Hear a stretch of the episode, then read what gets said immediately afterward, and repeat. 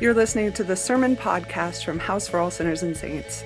We are an evangelical Lutheran Church in America congregation in Denver, Colorado, and you can find out more about us at www.houseforall.org.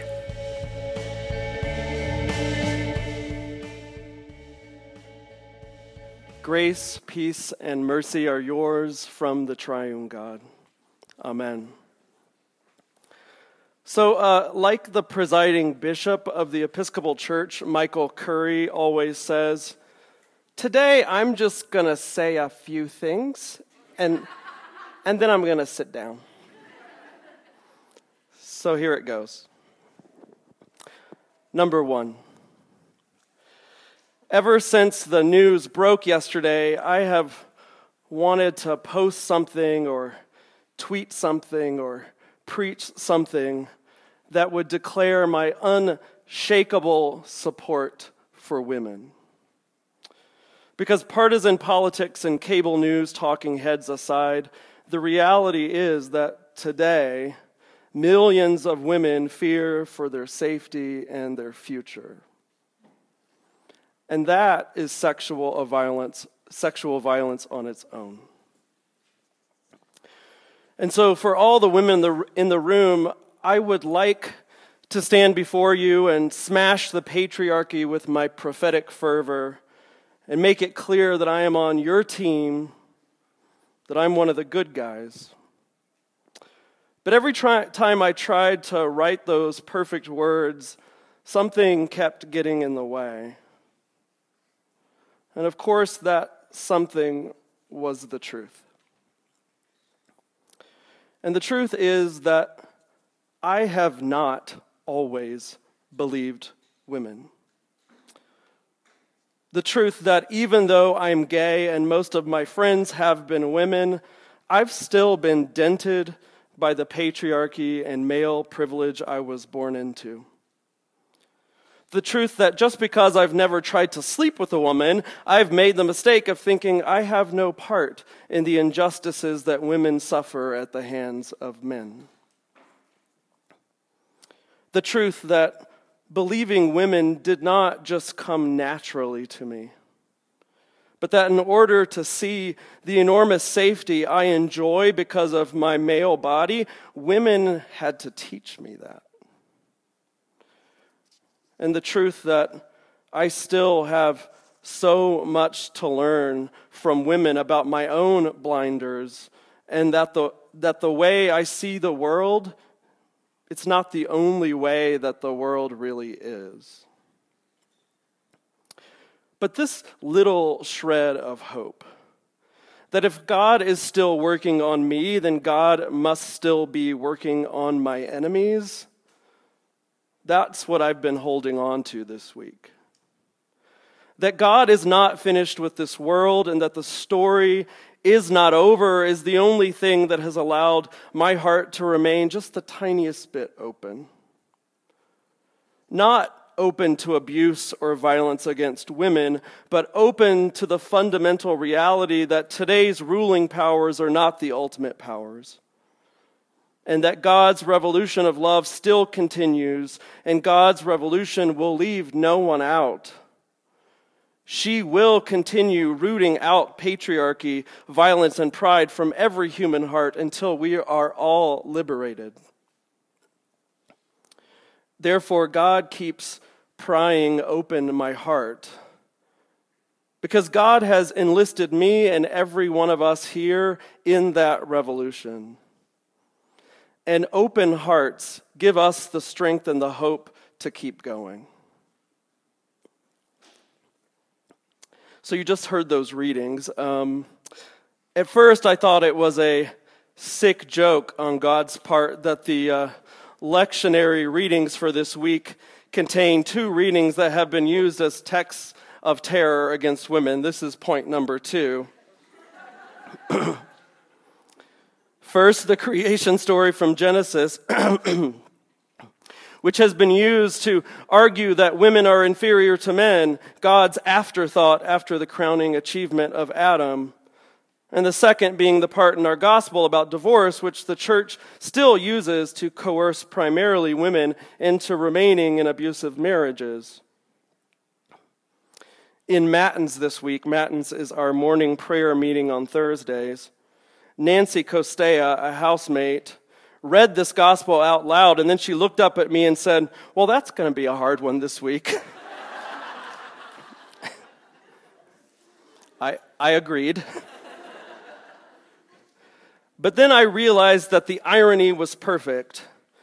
The irony that in this of all weeks, we get two examples of how the church managed to take sacred texts that were meant to protect women from harm and then use them instead to inflict even more harm upon them. But it's not surprising that this is what you get when you only allow half of humanity to read and interpret words meant for all people. Hmm. Because once women began to get their hands on these scriptures, the blinders began to be ripped off, and the church started to see what it had been missing for so long. It was women, namely Phyllis Trible, who was my mentor in college, who first noticed in the creation story that the word we translate as man or Adam is more accurately translated as earth creature or dirt creature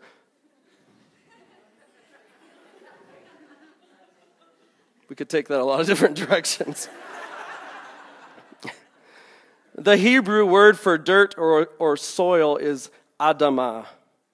And so when it says that God took Adamah, dirt, and made Adam, dirt creature, God is not making a gendered male. God is making a genderless, you could even say non binary earthling.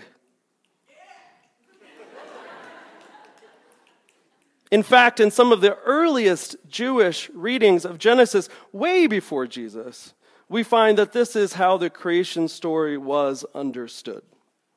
That the prototype for all humanity was not a man, but was male, female, and everything in between all mixed up into one. And that gender only emerges in that moment when God splits the dirt creature into two.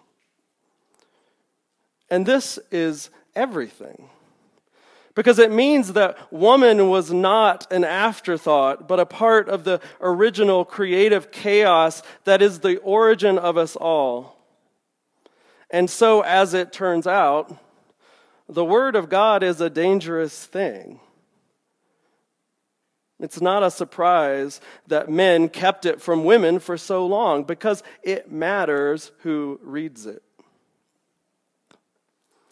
Because when women read the gospel for today, they likewise found that all we men folk had gotten that wrong too.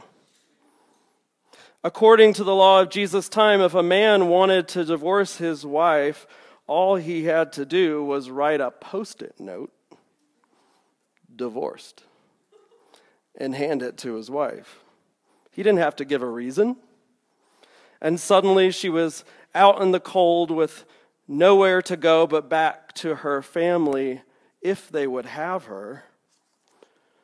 If not, her only options were begging and prostitution.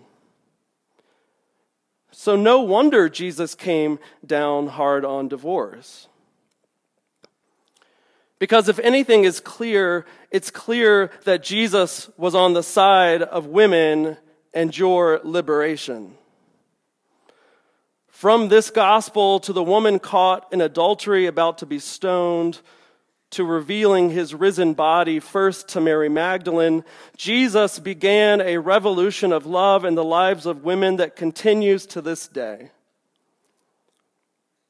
But it's a revolution that didn't sound like good news to the disciples, just like it doesn't sound like good news to so many men still today.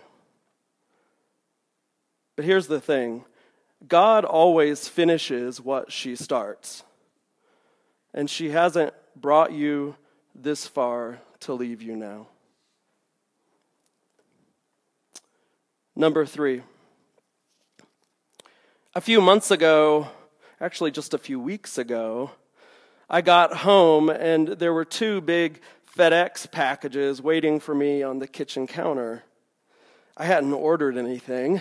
So I felt that pitter patter in my heart, you know, that feeling when you get mail and you're like, somebody loves me. but then I realized that the return address was from my ex, David. David and I, we weren't married. It wasn't legal at the time, but we were the closest thing to it. And so, after five years, when we split up, I, it felt like what I imagine divorce feels like. So painful, so bitter, that I just wanted to seal that part of my life away, act like it didn't happen. Since that day that we broke up, I haven't seen him one time. I wanted to make a clean break. And then I got those packages a few weeks ago.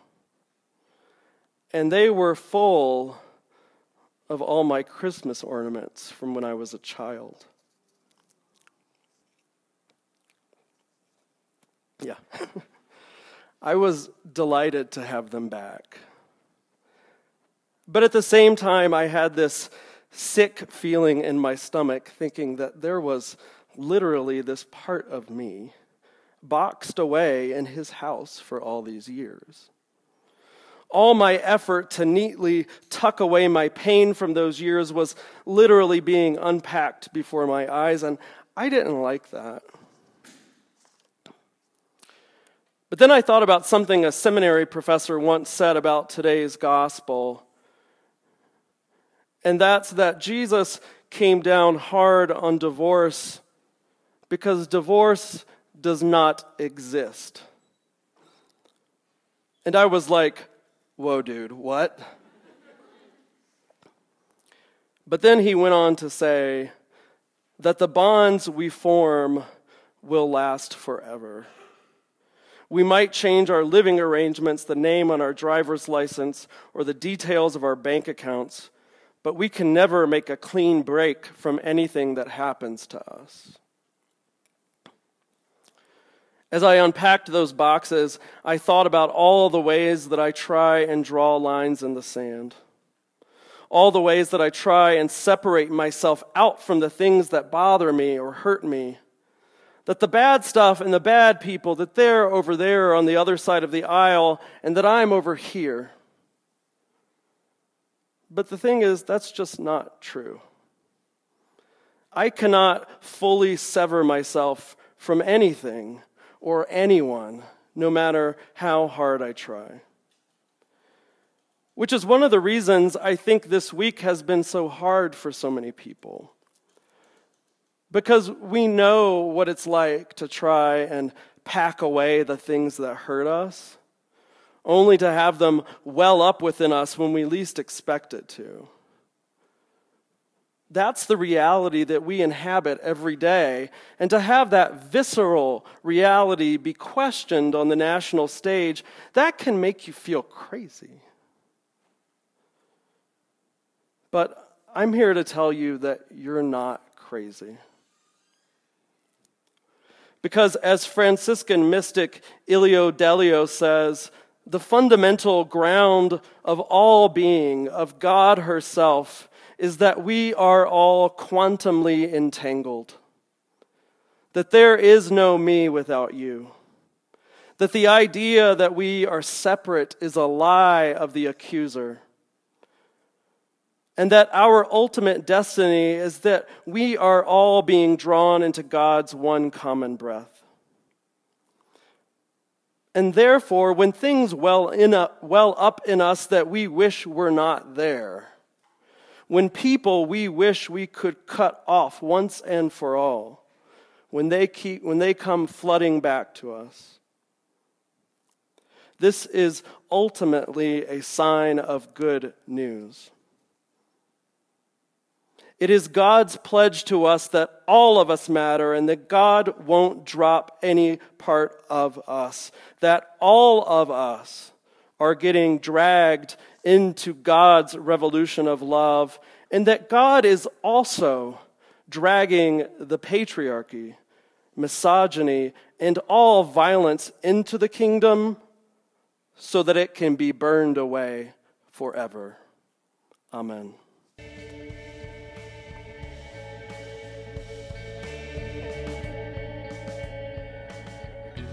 You have been listening to the Sermon Podcast for House for All Sinners and Saints. If you like what you've been hearing and would like to support the ongoing ministry of our church, just go to our website, www.houseforall.org, and click on Give.